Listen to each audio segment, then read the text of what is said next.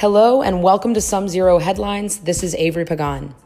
Today we bring you Artem Fokin of Caro-Kann Capital presenting one side of the ongoing case against Burford, the embattled UK litigation funder.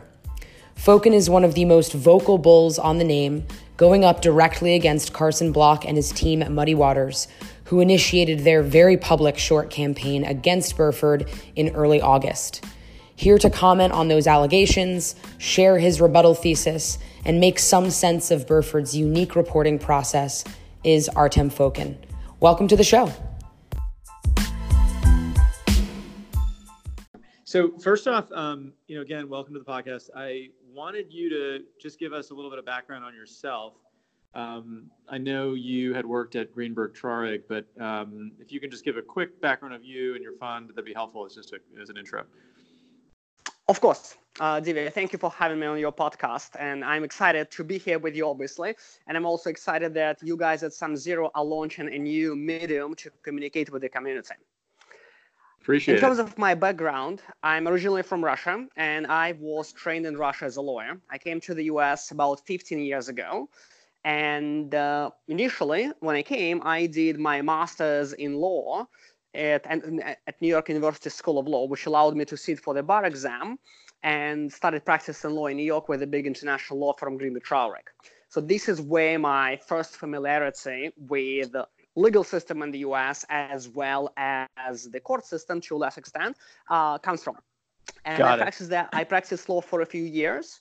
And uh, after that, I realized that I want to get on the business side, on the investing side, because I obviously worked with a lot of clients with that type of background and on that type of transactions, private equity, hedge funds, big M&A transactions. And this that's how I found my way to Stanford Business School, where I went in 09. I finished in 2011, and then I worked for another for a hedge fund in here in the Bay Area which did distressed debt and event-driven investing called Outrider.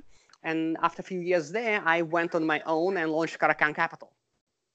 Got it. So you've been doing, um, I guess, public markets investing um, since after business school, right? Is that- Yes, since 2011. That will be Got it. fair. And, and have you have you done a lot of um, distressed or, or credit-oriented investing, or have you mostly focused on equities? Where, where have you mostly spent your Okay, so first, obviously, f- from a legal disclaimer perspective, Caro-Kann Capital and entities affiliated with it are long Burford Capital shares. So that's a big disclaimer, which I should. Back at back at out back at Outrider, we focus primarily on uh, just on uh, debt opportunities in the distressed debt or very stressed credit space.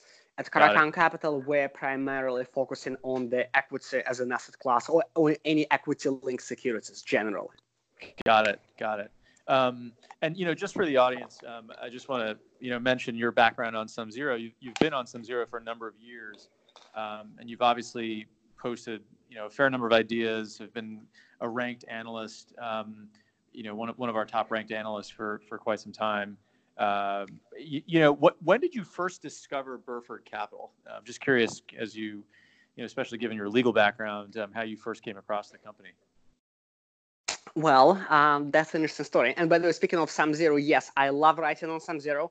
I love sharing ideas with the community. The community is terrific, and it's always nice to get feedback from people and and stress test your ideas with other smart individuals. So that's one of the reasons why I like sharing my ideas. That's one. And the second reason why I like writing on SumZero, it's a good way to bring to other smart investors ideas and stocks and companies that may be misunderstood. So, for example, we uh, I I won your annual SumZero stock contest three times in a row with CommerceHub, which was the recent spin-off. And when I wrote about it, there was zero sell-side coverage. When Right. I won next time, I won with TripAdvisor, which is obviously very well covered stock and very well understood consumer company, both as consumer as analyst. But my thesis was to- focused on something that nobody on the sell side ever written about, to the best of my knowledge. And I have not seen any buy side write ups on that issue either. It was about all non hotel business. Everybody was focusing on hotels, and I focused almost exclusively on non hotels. And Burford hits into this theme as well. The company back then was four or five billion market cap, roughly. And uh, they buy, they have some sell side coverage, mostly out of London, but the buy side awareness about the stock was very, very low. So initially, the way I found about Burford was through a friend of mine who mentioned this to me as like, hey, you're a former lawyer, right, Artem? I'm like, yeah, I am. Listen, I think you you like this industry. It's super cool. And there is this company, Burford, ta ta ta ta ta. That's how I first found about Burford, and I thought, gee, that's indeed very interesting industry. And uh, because I'm a former lawyer, even though technically I'm still a member of the New York Bar exam- of the New York Bar, even yeah. though my status says retired from the practice of law, which is slightly weird because I don't really think of myself as someone who is retired. And because of my formal legal training plus work at a big law firm in New York, I, ha- I immediately recognized the customer value proposition that Burford was bringing to the table, both to the to the final customers, final clients, meaning parties, generally companies, who are litigating and pursuing the defense of their legal rights in the court of law or through arbitration, as well as lawyers.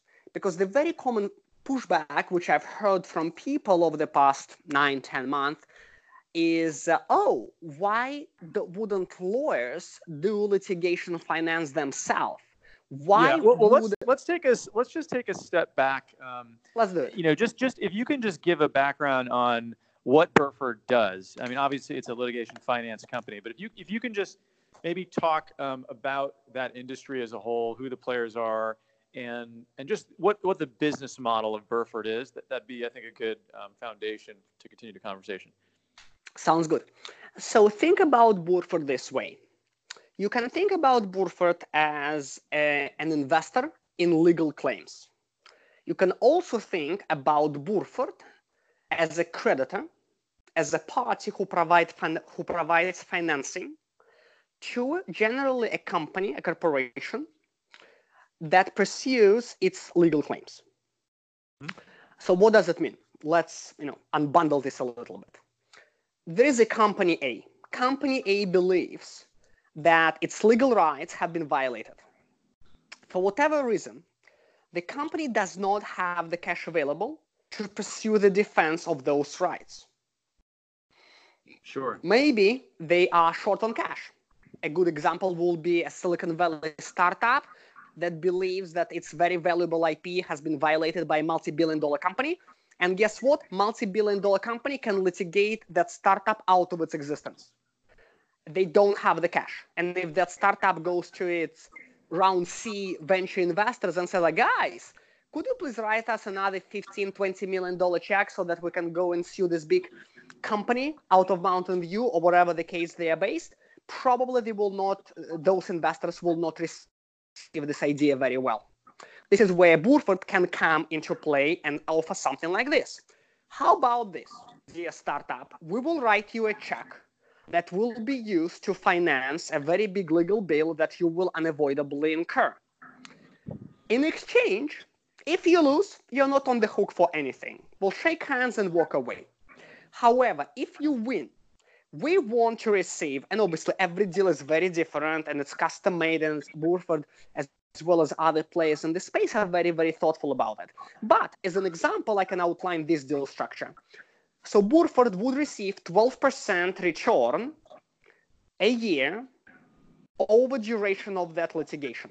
So in our example, if it's two years process, then it, Burford will make 24% cumulatively, 12% a year during that period of time. On top of that, Burford would often negotiate a deal where they would get, after that uh, preferred return, Burford would get the principal invested back. And then Burford will receive a certain percentage of any money, any amount of money recovered through litigation above that threshold. Let's say 20%. So that's how Burford makes money. Um, and and then speaking to the um, you know the the the selection criteria, um, I know a lot of people are going to be interested in just understanding how you know how Burford decides what cases to invest in and not invest in. Um, if you can just give some framework there and and uh, maybe just talk through you know, what their investment committee looks like. I don't know if you have clarity into that, but um, anything regarding their criteria would be helpful. Oh yeah, absolutely.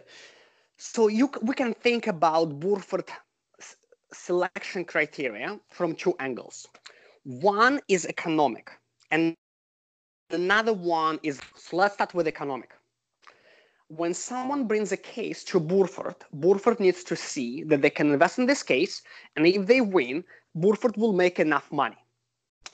For example, there are few and there are few elements at play here. So number one, how big are damages which a potential client is claiming?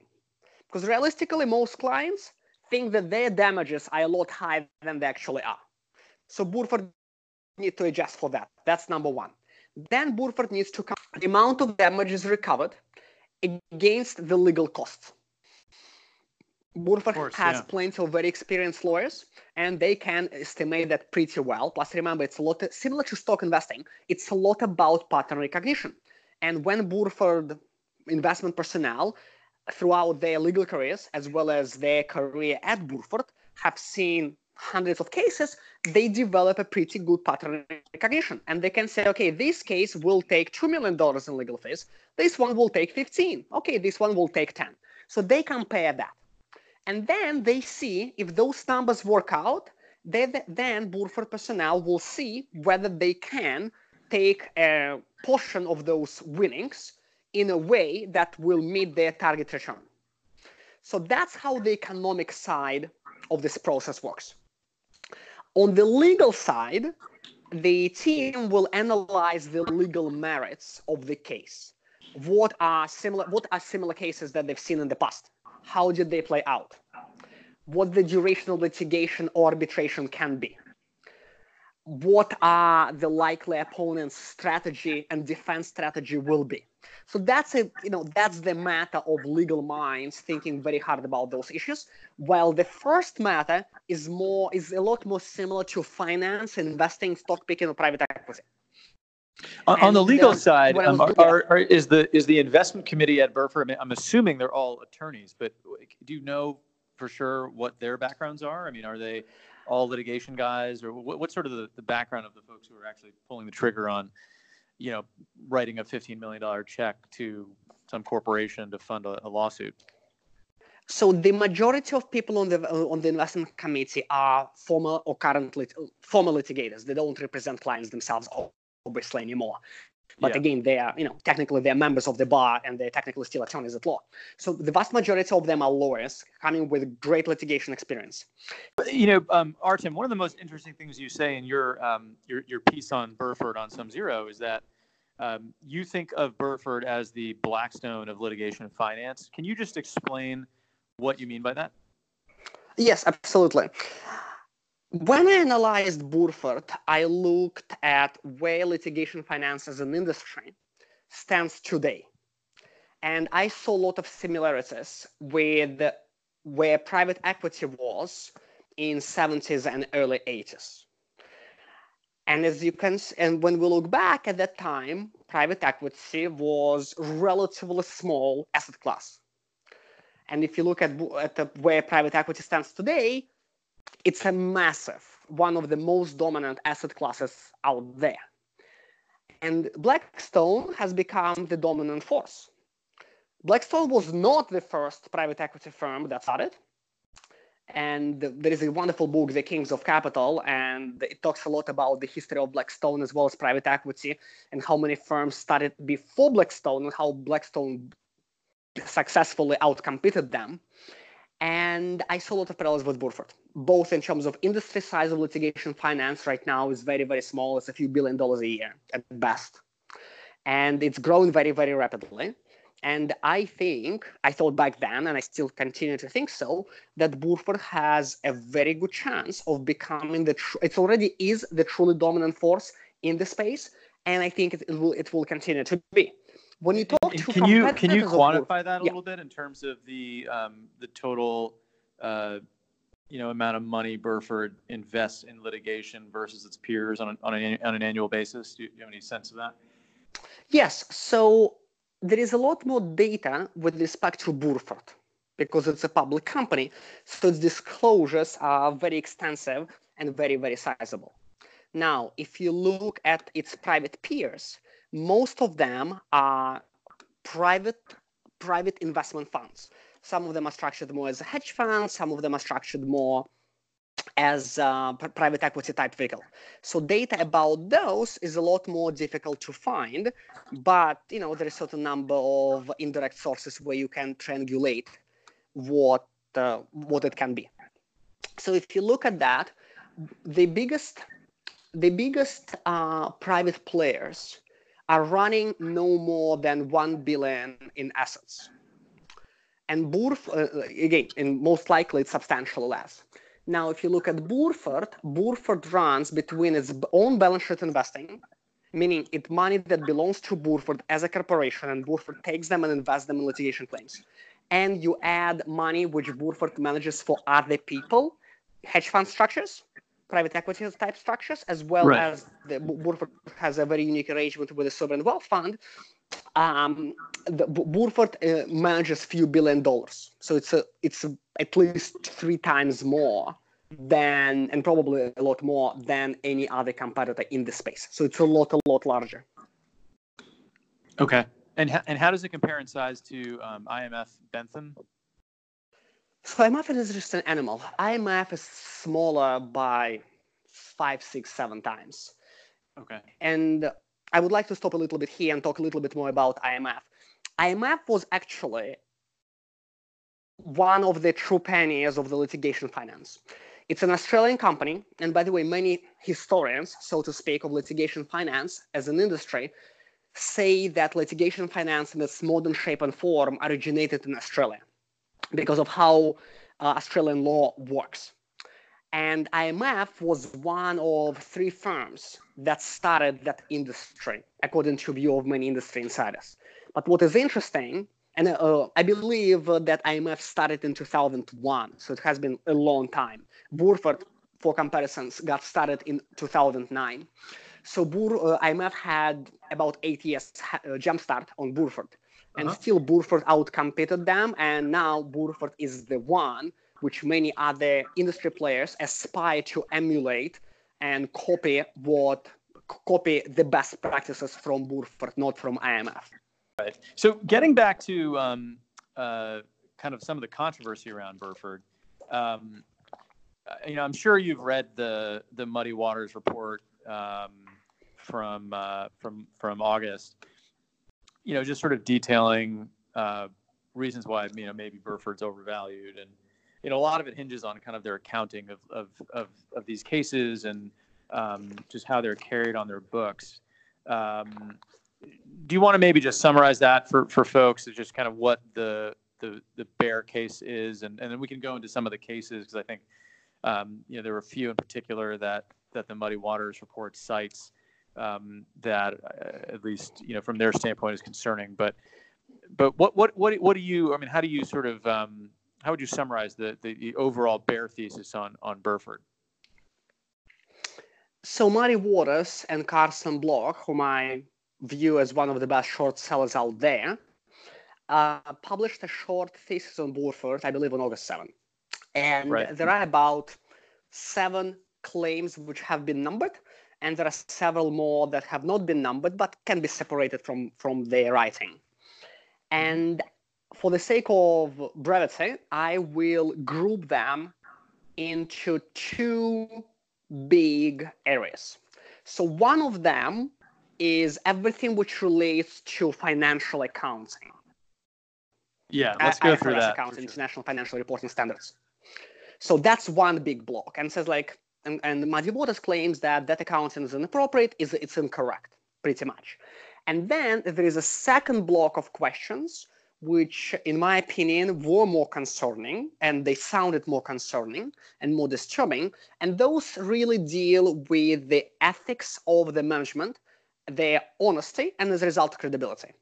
And those claims, I would give a couple of examples, would go like this. Company said that they made X percent return. In reality, they made Y, and Y is a lot lower. Or the company lost the case, and instead of recognizing that loss right away, they waited for two years. And only then they recognized it as a loss. And to be clear, when we talk about the second area of questions, the honesty, the credibility, the ethics, etc., and we talk about manipulating returns, we're talking about non-IFRS accounting. Because what Burford does, and it's important to understand for anybody who is listening, is Burford effectively provides two sets of accounts to investors. One is a classical IFRS accounting. Okay, that's one. And another one is really cash accounting, where Burford provides gross numbers and says, this is a loan table of all of our cases. This is a case where we invested $5 million, and two years later, we received back our five, and we received another three for a profit of 60% over two years. And this is our IRR based on the timing of cash flows when we deploy them. So those two sets of records. And the ethics, the ethical allegations had to deal with this second block. Well, so so August 7, and Carson publishes a report and shares us, you know, literally half and half. I think intraday they were trading even lower. And uh, remember, this is a sizable position for the fund which I run. And also, I am probably the most publicly recognized bull on the stock. So, which, as you can imagine and can appreciate, creates all types of biases commitment bias, consistency bias, etc., etc. And as you can also imagine, my inbox, both on my SumZero account and my email, uh, is uh, blowing up because lots of people reaching out and saying like, "What do you think about Carson Block's report? What do you think about Muddy Waters? Do you think they're right? What do you think about NAPO? What do you think about that?" And it goes on and on and on, right? So at that moment, I think what I did right was to set up priorities very, very clearly. So priority number one is to take care of the portfolio, to take care of the book and protect the capital, and take care of my limited partners. That's priority number one and priority number two. They go they go hand in hand. I cannot say which one is higher, right? They're both very very important. So that's number one. Priority. Then what follows from that, everything else is not important. It's not important whether I was right in my initial report or wrong in my initial report. I must evaluate the new facts and circumstances with a fresh slate and be willing to admit if I'm wrong, I should get out of the position, feel bad about my mistake, and move on with my life. If I'm right, however, then, and remember, it's very easy to persuade yourself that you're right when you've been public on something. It's very, very easy. So you really right. need to challenge yourself and say, assume that you cannot, st- at that moment, you ca- I cannot start with an idea that I'm right and Carson Block is wrong, right? I need to start with a premise that I was wrong and Carson Block is right, and what it means if he's right, and can I disprove his case? It's not about going through the evidence that it's a great company and a great management team, which I think they are, both great, but I forget about my evidence which I had from the past. I need to look at his claims and either be able to disprove them with a very high degree of confidence, or I don't know what I'm doing. Like it's very, very simple. What it also meant is that communicating with anybody else, un- unless they are my limited partners, is not important and it's not a priority. So what I did, I posted on SumZero and responded to a few people by email, something along the lines. I appreciate your message. Right now, there are new facts and circumstances that I was not aware. They did not exist literally 24 hours before that or rather the, the report did not exist, which Carson published. So I will not be commenting on this investment until I reach definitive conclusions. In this case, it's too premature, and I'm not going to compound my biases and my desire to be right right now by writing more about right. this. It's pointless. But, right, but now that you've had time to digest the report, you feel do you, do you feel as confident about the name as you did before the, the report was released? So within few days, uh, after few days after the after uh, Muddy Waters published the report, we substantially increased our position in the portfolio. We wow. brought it uh, to the level which we feel is appropriate given the risk reward. And again, a few days were perfectly fine to do enough work to know, to believe, and have a strong view that uh, Muddy Waters' position, in our opinion, is a mistake.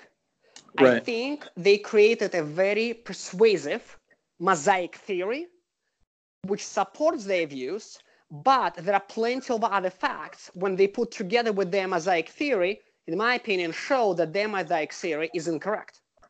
So because of that, we felt comfortable to increase the uh, to increase our position, and uh, that's what we did. Obviously, but, after but think, that was over. yeah, I mean, I, I, think that speaks volumes. The the fact that you actually um, increased your, your exposure after um, you know after after the Muddy Waters report came out.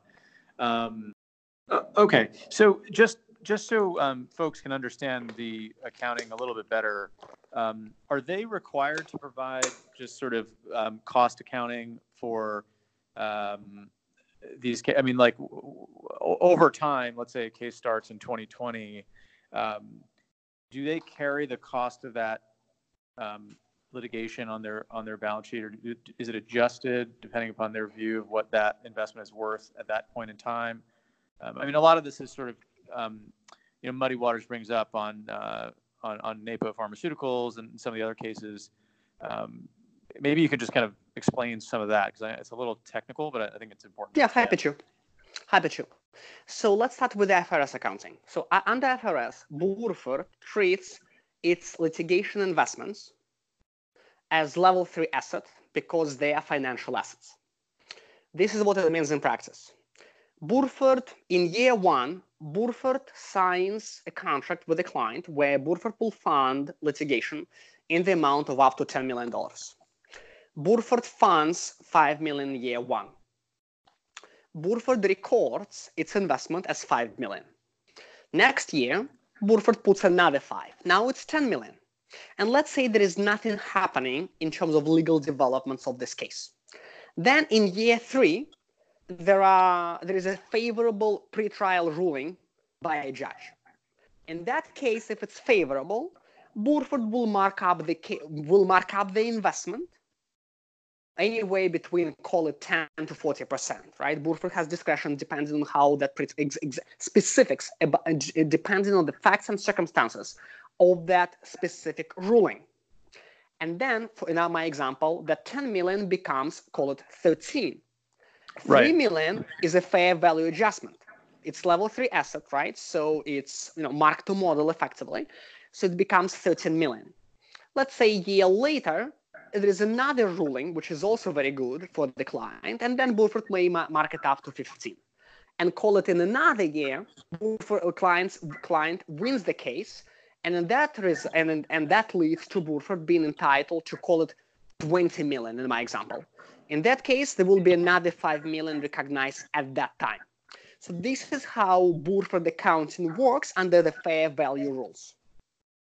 Got it. And so when Muddy Water says that, you know, they categorized, uh, you know, like going back to the Napo Pharmaceuticals versus Salix Pharmaceuticals case, that they they categorized that investment as a concluded investment, even though the case hadn't concluded. Um, what, what what's sort of your argument against you know kind of to counter that? Okay, so that claim Divya is non-IFRS reporting. That's okay. Burford provides our return on invested capital and IRR on all of its investments. And that disclosure is 100% optional. There is no rule either in the UK where Burford trades or in the US or in Guernsey where Burford is incorporated to provide that data set. Burford does it as a matter of goodwill to all investors to educate them and provide another set of optics for people like me or anybody else who are not. So, do you think that that that folks in your shoes would chalk that up to management just getting it wrong, or do you see it as something intentional? You know, getting to the point about ethics, where you know they're not required to provide non-IFRS numbers, but they do with the intent of you know maybe misleading folks or just giving the wrong impression on how their portfolio of cases are performing. My view is that the company which engages in unethical behavior would tend to provide as little data as possible because otherwise the more data a company provides and if a company lies then it's it, it will be easier for public market investors to see mismatches and inconsistencies which will raise questions. Because when you're telling truth, it's very easy, just keep telling the truth. If you're telling lies, then people will need to remember which lies they have told in the past. So the next lie is consistent with the prior one. And it gets a lot complicated. So in my view, to answer your question, Burford, in my opinion, provides that additional data to assist people to understand their business. This is what happened in NAPO. Carson correctly points out that NAPO was recorded as a concluded investment in 2013, even though the actual trial and the jury verdict was delivered in 2014. And by the way, the jury verdict was a loss for NAPO, who was Burford's client. And Carson correctly uh, brings up a question How is it possible? What did exactly happen here? You, first of all, Burford recorded the win before the case concluded, technically. And second, Burford reported as a victory even though the client lost. Like, that's a distortion of reality. So this is what happened in NAPO. When Burford founded NAPO, Burford did cross-collateralized its uh, entitlement to receive money from NAPO. Not only from a victory of NAPO, NAPO again, NAPO against Salix, that was the case that Burford was funding, but also from another litigation, NAPO against Glenmark, even though Burford was not funding that claim. And that, that litigation which was proceeded, which was proceeding on its own. As a result, in 2013, NAPO and Glenmark were litigating. Glenmark was winning on a bunch of grounds. And then the um, two parties had an opportunity to settle some of the remaining claims. It was an arbitration proceeding, so the arbitration panel gave them the chance. There was settlement reached on some of the issues outstanding in late 2013, and some of those set elements of the settlements made Burford entitled to receive money from NAPO regardless of the further outcome of case number one, Salix, not NAPO against Salix, which Burford was funding.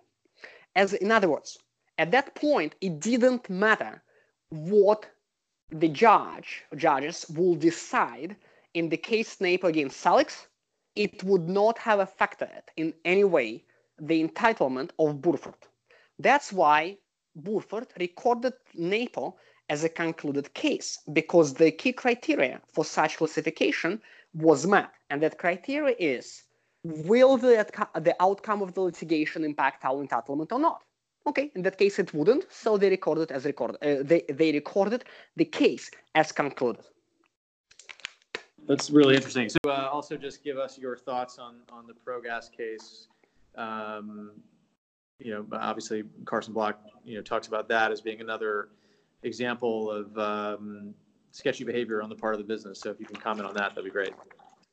Yes, absolutely. So Progas was a foundation of another claim that Muddy Water asserted. And that claim is that Burford delays recognition of its losses either in court or in arbitration. And Progas is an illustration of that. So what is Progas? Progas was a company that was doing, it was incorporated in Mauritius and it was doing business in Pakistan.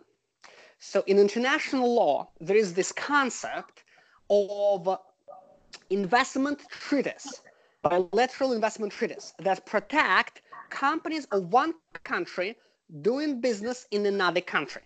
And in this, in this case, Mauritius-Pakistan treaty applied. Uh, uh, Progas, uh, according to Progas position, Progas ran into some trouble with the government of Pakistan, and as a result, they lost their plant, they lost their money, etc., etc. So Progas went to international arbitration panel, it's investment treaty arbitration, and um, filed a complaint against the government of Pakistan. The Burford agreed to fund that case. And by the way, Burford funds a number of such cases. And overall, that's an area where you can make a lot of money, but you can also lose the case. and In that case, you lose your entire investment. So Burford agreed to fund Progas because they believed it's a good case. Now, whether they were right or on the assessment, we'll probably never find out, but Progas lost it. Now, after Progas lost it, they can still appeal the arbitration panel decision. However, appealing the international arbitration decision uh, is a lot different from appeal, appeal in litigation in the US. This is what I mean. Generally, and remember, I'm a former lawyer, not a current lawyer, so, but in, and I will simplify this somewhat, but in general, in the US, when the appellate court takes the case and listens to the appeal, the court can look at any issues of law and apply them. For example, the court can look and say the trial court misapplied certain rules and we view it differently. They have the right to do so. However, in arbitration, the chances of uh, appeal being granted is between 1 and 3%, depending on which law you talk to. Why is that? Because the ground for appeal are very, very limited. So one of them will be the arbitration panel was conflicted due to personal commercial relationship with one of the parties to arbitration. So again, it's a very, very rare. So as a result, Burford said, okay, we don't think Progas will win the appeal, so we will not fund that because we don't want to throw good money after bad money. And Burford, and then two years later, Progas lost the appeal, which was widely expected, and Burford only at that time, after appeal was lost, recorded it as a loss. And Muddy Waters said they should have recorded it as a loss two years earlier, which on the surface makes sense because the chances were so, so low. Why not recognize it earlier? So my response is that, okay, first of all, Burford policy is very, very clear. Until there is a legal possibility that the decision is not final, Burford doesn't recognize a concluded investment. And sometimes it's a loss, sometimes it's a win. But Burford is very, very consistent about that. And in that sense, that policy has been communicated to investors many, many times, and Burford applied it the way it was supposed to be applied.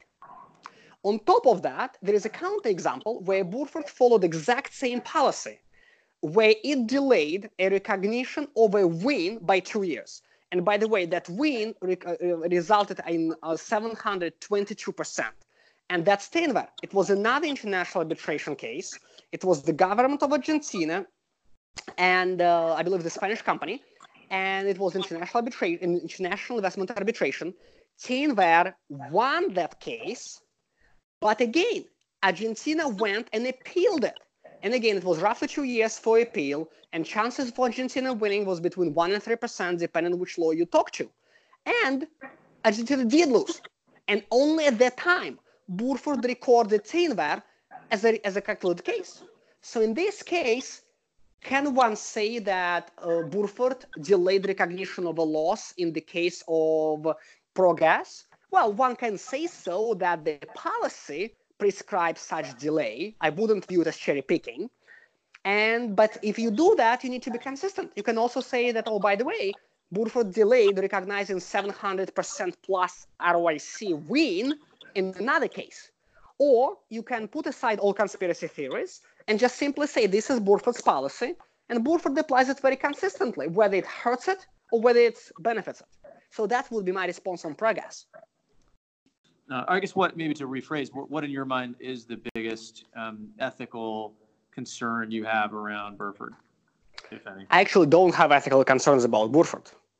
Okay. What, what, but what I meant before is to say that the the um, the claims, the um, what Muddy Waters asserted in its report was falling either into accounting camp of claims or ethical behavior camp of claims.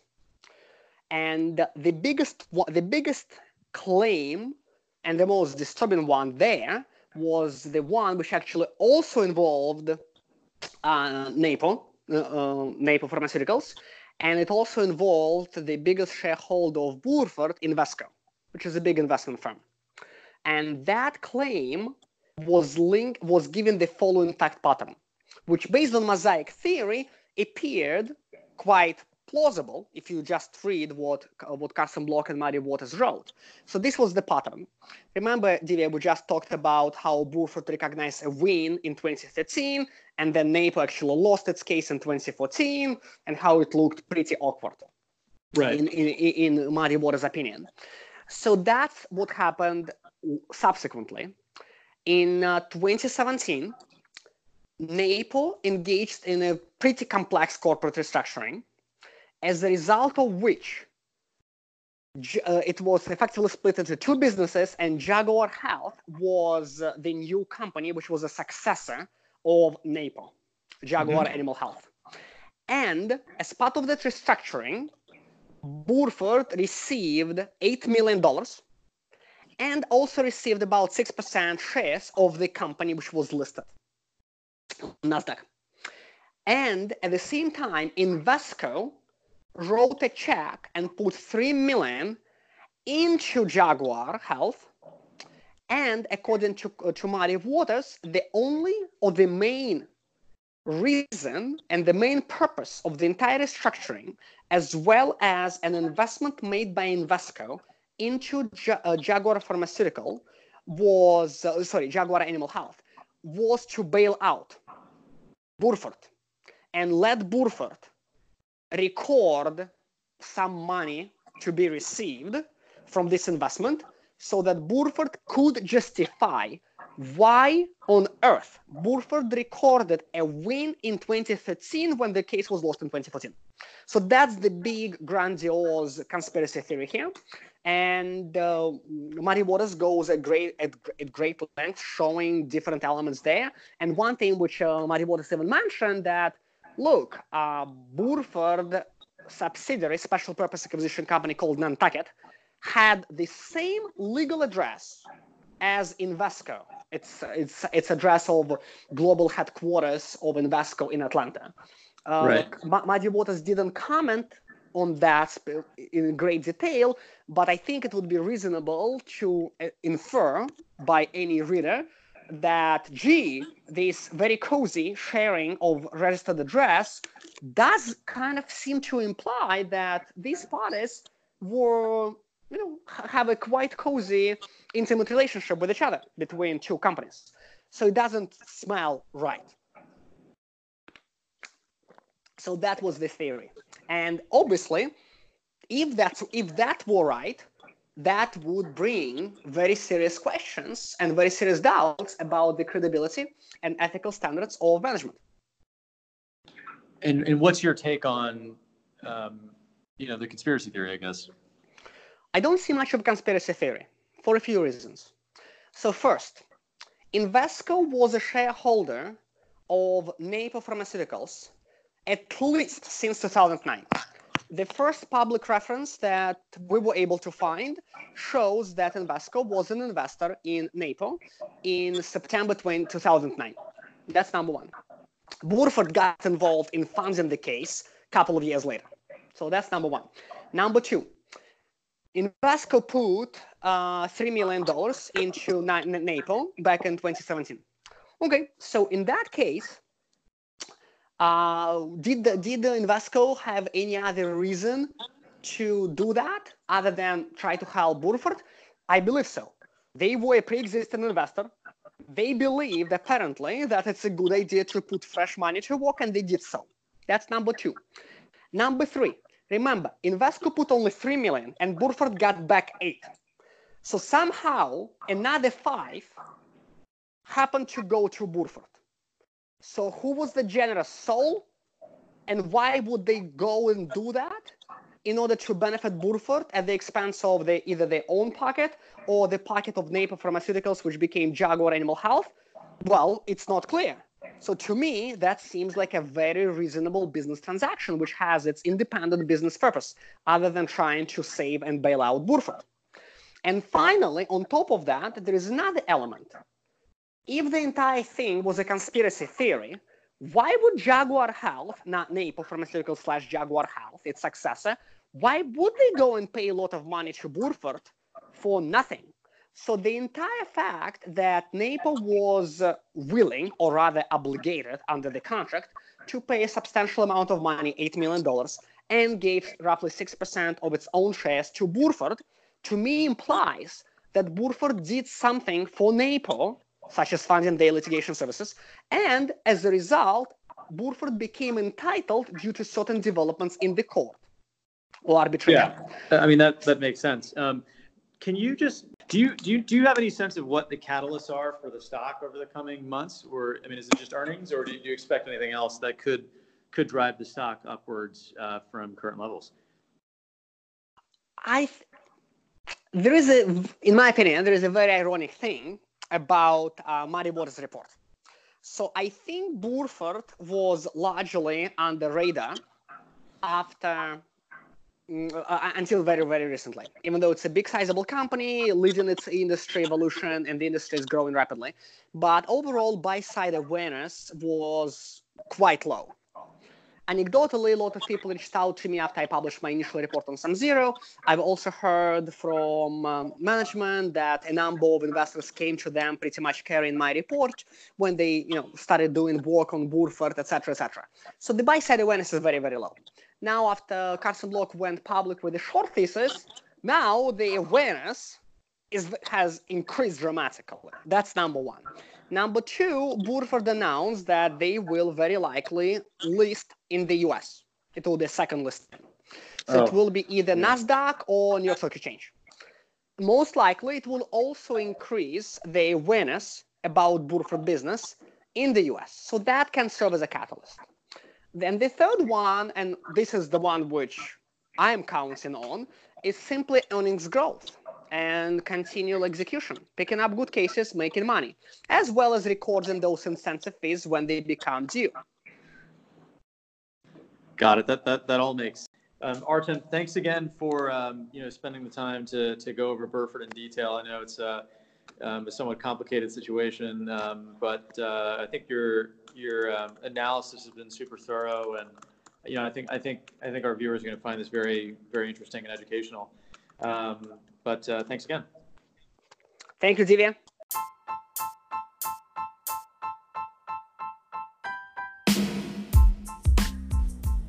Many thanks again to all of you for listening, and to Artem, of course, for lending his time and expertise today. You can find Artem's full research report on Burford and 68 page rebuttal on SumZero. Keep an eye out for part two to this episode next week when we welcome another SumZero member taking the opposite angle in the Burford story.